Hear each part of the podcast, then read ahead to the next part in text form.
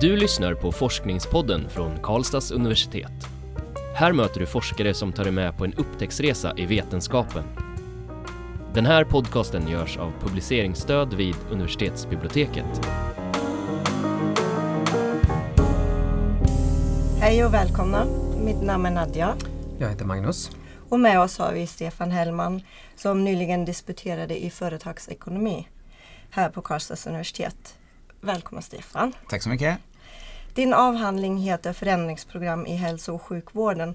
Kan du berätta lite vad den handlar om? Ja, den handlar om eh, förändringar i offentlig sektor kan man säga och som, som du sa så heter den Förändringsprogram i hälso och sjukvården och eh, jag studerar ett av de här förändringsprogrammen som har liksom svept fram i, inom hälso och sjukvården de senaste åren, nämligen, nämligen LIN. Eh, och, ja, det finns ju, finns ju ganska mycket forskning om, om, om lean som liksom tar fram alla fördelar och resultatförbättringar som, som, som kan nås och så. Och eh, samtidigt då så fastän att, att vi ser alla de här resultatförbättringarna då, så finns det också en massa införandeproblem. Och det är egentligen det som jag tittar på då, alltså vad, vad, vad som händer när, när lean införs i hälso och sjukvården. Då. Och eh, ja, jag, jag, försöker liksom följa då ett, ett landsting som, som, som inför LIN och, eh, och, och, och, och ser vad som eh, händer så att säga. Då. Och det gör jag genom att jag studerar det här då utifrån, utifrån ett form av helhetsperspektiv där jag tittar både då på, på läkare och på organisation och styrning och ledning och och, och, och, så. Då. Och det kommer in lite konsulter och så som är med där och mm. på, påverkar och så. Då. Och sen då så försöker jag då hitta lite grann eller leta efter en, en, en del olika sådana här nätverk då som, som liksom möjliggör och försvårar införandet då kan man säga. Det är väl lite grann i grova drag vad den handlar om. Hur har du, kan du berätta lite mer om hur du har gått tillväga för att få nå resultat så att säga? Ja, jag har eh, följt ett landsting då, det är landstinget i, i, i Värmland och eh, det, det, det är som så att jag Ja, jag kom i kontakt med hälso och sjukvårdsledningen och, och liksom började, började intressera mig för, för, för detta. Då. Och, eh, för man gjorde en väldigt stor satsning då, som började bevaka och, och, och, och följa. Då. Och så upptäckte man det efter ett tag att det här linkonceptet det kom in på, på, alltså någon gång så tar ju landstinget den första kontakten med eller få den första kontakten med, med lean-konceptet. Och det, mm. det hände då borta i, i Arvika 2005. Så då fick jag gå tillbaka och, och titta på vad som hände där och intervjua och spåra dokument och, och, och så. Då. Samtidigt så gjorde man en väldigt, en väldigt stor satsning då i landstinget i Värmland som, som då ledde fram även då till att man försökte då införa detta i en strukprocess och den strukprocessen var, var med och bevakade under en, en, en tid. Då. Så det, det har liksom varit eh, intervjuer och det har varit observationer och läst eh, ja, vad som har skrivits i dagspressen och jag har intervjuat konsulter och besökt konferenser och, och, och så. Då. Så det har liksom varit många sätt som jag har, har försökt att komma fram till mina slutsatser mm. på. Då. Vad skulle du säga är de viktigaste resultaten som du har fått fram av din studie? Eh, framförallt då att, att det här är jätte, jättekomplext då, liksom införa den här typen av förändringsprogram i hälso och sjukvården. Eh, eh, alltså, för det första, det, det tar liksom lång, lång tid och man ska liksom få med alla de här olika aktörerna det pågår massa liksom förhandlingar och, och, och, maktkamper som, som, som gör att, att ja, det, det, tar stopp på vissa ställen. Och det är inte alltid man inför hela konceptet utan kanske mm. vissa delar som är lättare att, att, att införa. Och framförallt då så, så, så har jag försökt att hitta då, eller kartlägga ett antal metoder som man använder sig av. Både de som vill införa konceptet och, och de som, som liksom vill förhala införandet eller åtminstone göra om konceptet till något som, som, som, som passar dem själva. Då. För oss som inte är så insatta i lean eh, undrar jag vad är, hur kan du beskriva konceptet bara så att det ökar lite förståelsen. Hur påverkar den just den sektorn som du har tittat på? Mm. Man kan säga att eh, konceptet kan man egentligen indela i tre delar. Man, man kan prata om att det är en lean-filosofi Eh, som egentligen då kanske handlar om respekt för människan. Eh, typ. Och eh, man, man, kan också säga den andra delen då att det är olika principer. Eh, alltså principen är ju att man ska för, försöka förbättra flöden i organisationen. Eh, och eh, och att, att man då ska ha ett helhetsperspektiv. Då. Eh, och sen kan man säga då att, att det finns också då ett, antal, ett, ett antal verktyg som man tillämpar då för att, att liksom uppnå den här filosofin och, och, och liksom förverkliga de här principerna. Då. Så, så, det kan man säga är, är, är lean-konceptet då, eller det förändringsfrämt lean. Hur, hur kommer det sig egentligen, om man liksom vidgar blicken lite grann utanför avhandlingen, och så, hur kommer det sig att de här, förändrings, de här stora förändringsprogrammen har blivit så verkar ha blivit så vanliga inom mm, offentlig sektor i Sverige? Jag tror det är lite grann så här att, att eh, Eh, för, för det första då så, så, så, finns det väldigt många utmaningar inom hälso och sjukvården eller i, i den offentliga sektorn. Det, det, är liksom en befolkning som ökar, det ställs krav på att man, man ska, ska bedriva en effektiv hälso och sjukvård eh, eller e, effektiv offentlig sektor. Eh, och, och, det finns också de här reformvindarna då som man brukar kalla för New Public Management då, som, som liksom sveper fram i den offentliga sektorn. Eh, samtidigt så är det som så att, att eh, eh, man kan också då se lean som en reaktion mot New Public Management. De här problemen som, som, som liksom skapades eh, eller, eller, eller, som skapas då. Exempelvis det med att, att man har väldigt fragmentiserad hälso och sjukvård. Alltså, hälso och sjukvården är jättebra på vissa delar men, men om man tänker hela det flödet ifrån första symptomet liksom till att, att man då lämnar hälso och sjukvården. Det kan ta lång tid med långa väntetider och så. Då. Mm. Om jag nu som skulle vara patient eh, och måste söka vård, skulle jag då märka om LIN har införts i organisationen eller inte? Är det någonting du kan utveckla? Eller? Både ja och nej. Eh, jag, jag, jag, kan tänka mig, alltså, det är klart när man kommer till, till hälso och sjukvården eller, eller kommer i kontakt med en läkare så, så är det inte säkert att man vet att det är LIN man just tillämpar. Ja, visst, man, man kanske ser någon lintavla någonstans och springer på och liksom upptäcker att oj, är det lin ni, ni, ni arbetar med? Så, och, och det, det, tror jag inte, det tror jag inte alla patienter reflekterar på över, överhuvudtaget. Men däremot så, så, är det som så att, att det, det, kan vara som så att resultateffekterna utav lin är väldigt goda som gör att man, man blir positivt överraskad utav, ut, ut, utav den vård man får.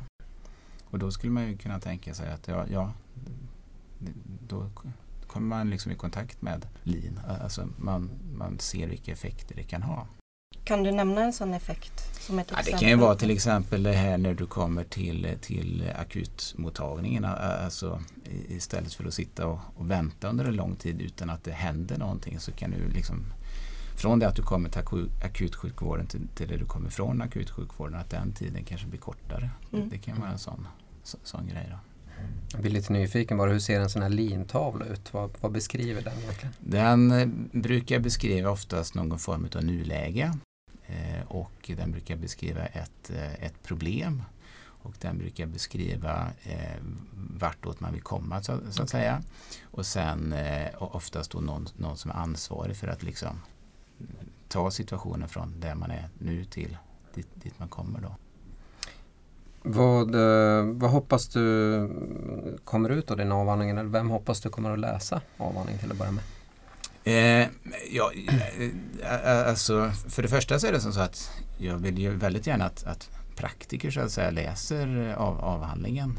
Alltså, jag, jag, jag, tror att jag har en del tankar som säkert kan vara användbara inom, inom hälso och sjukvården. Samtidigt så, så är, är, den ju skriven för, för, för andra eh, forskare. Då. Alltså det ska ju vara någon form av bidrag till, till, till, till forskningen. Eh, Sen har jag faktiskt en, en tredje läsare också som jag hoppas på ska läsa den någon gång. Det är min egen son. Mm. Han var liksom fyra år när jag började med min avhandling och eh, ja, nu är han ju några år äldre då, så att han någon gång i livet förstår vad pappa gjorde när han satt framför datorn alla kvällar och så.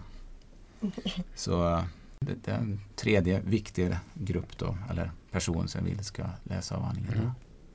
Tror du att din avhandling kommer påverka hälso och sjukvårdsorganisationer? Och på vilket sätt? Alltså vilka verktyg skickar du med i avhandling? Är det någonting som de kan ta grepp på jag, jag tror att, att eh, avhandlingen bidrar liksom till att, att eh, skapa förståelse kring komplexiteten. Eh, och det, det, det, är inte så att jag har några lösningar på vad hälso och sjukvården ska göra för att, att lyckas med att, in, att införa lean.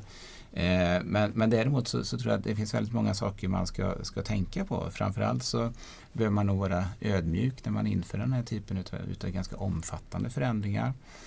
Eh, det är också som så att, att det kräver antagligen att, att man tar ett helhetsperspektiv så att man får med alla de här delarna som, som filosofi, principer, verktyg. Eh, man måste också ha med personalen på förändringarna. Eh, och dessutom så är det nog så att, att man måste vara uthållig också när man gör den här typen utav, utav förändringar. Alltså, det var någon som sa i en intervju att det tog Eh, det tog väldigt lång tid för Toyota att, att in, införa lean då, eller så då. Och, och, samtidigt så är det som så att en viktig del i, i lean är ju ständiga förbättringar så att det är någonting som måste pågå samtidigt eller ständigt då för att, att liksom lyckas. Då. Hur fick du idén till din avhandling? Eh, det var så att eh, redan när, när jag läste min eh, grundutbildning då, så, så blev jag rätt fascinerad utav, utav det här lean, lean-konceptet. Antagligen så var det väl någon duktig eh, eh, vad heter det, författare till, till någon grundbok som lyckades ja, beskriva konceptet så att det fångade mig. Så, så började jag läsa lite grann de här vanliga böckerna om, om, om lean. Sådär. Eh, så liksom på den på den vägen det är. Alltså någon, någonstans så har någon lyckats väcka ett intresse hos mig för det här konceptet. Eh, och sen råkade det vara som så också att, att när jag började min, min, min, avhandlingsperiod så då var det väldigt mycket lin i just landstinget i Värmland. Är man doktorand i, i, i Karlstad så, så är det ju närheten också till landstinget i Värmland, närheten till sin empiri som spelar roll. Så jag, jag, fick liksom förmånen att, att, kunna följa det här in, införandet. Och, alltså god access till, till, till empirin och, och, och ja, har liksom kunnat följa det. Sen, sen är det som så att, att eh, ja, ju mer man har följt detta desto mer intresserad har, har, har, man blivit och liksom den här kontakten mellan empiri och man går hem och sätter sig och läser på sin kammare och, och, och, och så. Då. så det är liksom, där någonstans har väl idén till avhandlingen vuxit fram. Då. Om du skulle göra om din avhandlingsresa, nu sa du att du kom in i precis rätt tid egentligen när man började med lin och så. Mm. Om du skulle göra om den här resan idag, är det någonting du skulle göra annorlunda? Ja, det är, jag tror det är lite det som är fascinerande, eller det, det som är fascinerande med, med, att vara doktorand. Alltså man vet aldrig vart var, var avhandlingen tar vägen så att säga. Alltså, jag var väl kanske inte alls inne på att skriva om, om lin i början utan jag fick för mig att man skulle kalla lin för något annat och se det i ett större perspektiv. Kanske eh, jag var, inne på horisontalisering ett, ett tag. Eh, sådär. Men, men på, något sta, på, på, något sätt så, så äh, ja, den här avhandlingsresan tog lite oväntade vändningar på, något, på något sätt. Va? Alltså, man kom i kontakt med personer, man läste nya artiklar som, som gjorde liksom att ja, forskningsfrågan och, och syftet under resans gång det, det förändrades så mycket. Så, och antagligen skulle det göra det ifall jag skulle börja om också. Men de, den resan är verkligen spännande att göra. Men det låter som att lean kanske skulle ha varit i fokus på något sätt ändå. Ja, det tror jag. Det, det tror jag. Um, om du tänker, vad, vad, är det bästa med att vara och även det sämsta? Liksom fördelar och nackdelar med att vara doktorand. Vad har du upplevt under, under din resa? Eh, framförallt det här frihet eh, under ansvar på något sätt. Alltså man vet att man ska leverera en avhandling på sikt men, men alltså själva resan dit har väl varit det bästa. Alltså alla kontakter man har haft, alla möten man har haft eh, möjligheter att fördjupa sig. Man har, man har kommit i kontakt med litteratur och, och personer som man antagligen aldrig hade kommit i kontakt med annars. Sen, sen eh, det sämsta då, det, det kanske är att man, man, lever liksom med sin avhandling dygn, dygnet runt. Mm. Man, man är liksom aldrig ledig. Alltså, man kan mycket väl få en bra idé under julafton eller på att säga. Och ja, då, då sätter man sig liksom och skriver därför att det är då man har idén. Så det, det är mm. liksom att ja, man är aldrig ledig och det tror jag inte man uppfattar förrän man har disputerat och, och det, det, är klart. Det, det först då man, man kanske upptäcker att man levde med avhandlingen dygnet runt. Va? Har du berättat för din son eller försökt förklara för honom eh, vad du gör? Eh, ja, han, eh, nu vet han ju att, eh, att pappa är doktor så det har han till och med sagt på sin eh, förskola att, att pappa har skrivit en bok och så då. Men eh, han har hela tiden trott att pappas jobb är att sitta framför datorn och det har det ju varit i ganska, ganska hög utsträckning. Hur har du utvecklats som person i samband med din forskning? Vad skulle du säga? Eh, borde nästan fråga mina nära och kära om, eller på att säga. Men jag, jag tror själv att, att jag har blivit eh, något mer ödmjuk. Man har inte så eh, förutfattade meningar som man eh, hade tidigare om saker och, och, och, och ting. Man ställer kanske lite mer kritiska frågor. Eh, man brukar fundera alltid några varv extra tror jag. Lite det har nog den här doktorandperioden då bidragit till att, att, att, man, att man gör. Mer analytisk? Tänker. Mer analytisk. Jag jobbade tidigare som gymnasielärare många, många år och eh, då var det som så att man, man visste ju alltid svaren på allting eh, ungefär. Va? Men eh, det gör man inte riktigt längre som, som doktorand. Så ödmjukhet tror jag. Har du kanske några planer inför framtiden nu också? Och kanske fortsätta i linbanan eller? Eh, just nu är det nog som så att jag tar dagen väldigt mycket som den kommer. Eh, jag, jag, tror inte jag är så mycket utav, utav planeringsmänniska. Eh, just nu så är det fullt upp med uppsatser och så, så nu, nu, läser man det. Men samtidigt så saknar man väldigt mycket det här att, att ah, man vill in och skriva igen. Va? Och eh, ja, man, man, man liksom håller koll på forskningen. Och jag såg senast idag en artikel och, där man liksom genast tänkte att jo men här skulle det vara här, ska man, här har jag empiri som, som kanske visar något annat och sådär. Så eh, ja, jag, jag tror att eh, det kanske får gå någon månad till innan man liksom börjar och sätta sig igen och liksom ge sig in i den här forskningen igen. För det, ja, det, man har någon form av sug för att fortsätta med detta. Då så, då börjar det bli dags för oss att avrunda. Är det någonting som du vill tillägga Stefan utöver det vi har pratat om? Nej, inte mer än att det var väldigt kul att jag fick eh, komma hit och berätta om avhandlingen. Det var väldigt roligt att vara här. Varmt tack för att du var med och deltog. Eh, vi ska också passa på att tacka våra lyssnare. Eh, vi hoppas att ni vill lyssna även nästa gång och då kommer vi att träffa arbetsvetaren Helena Lundberg.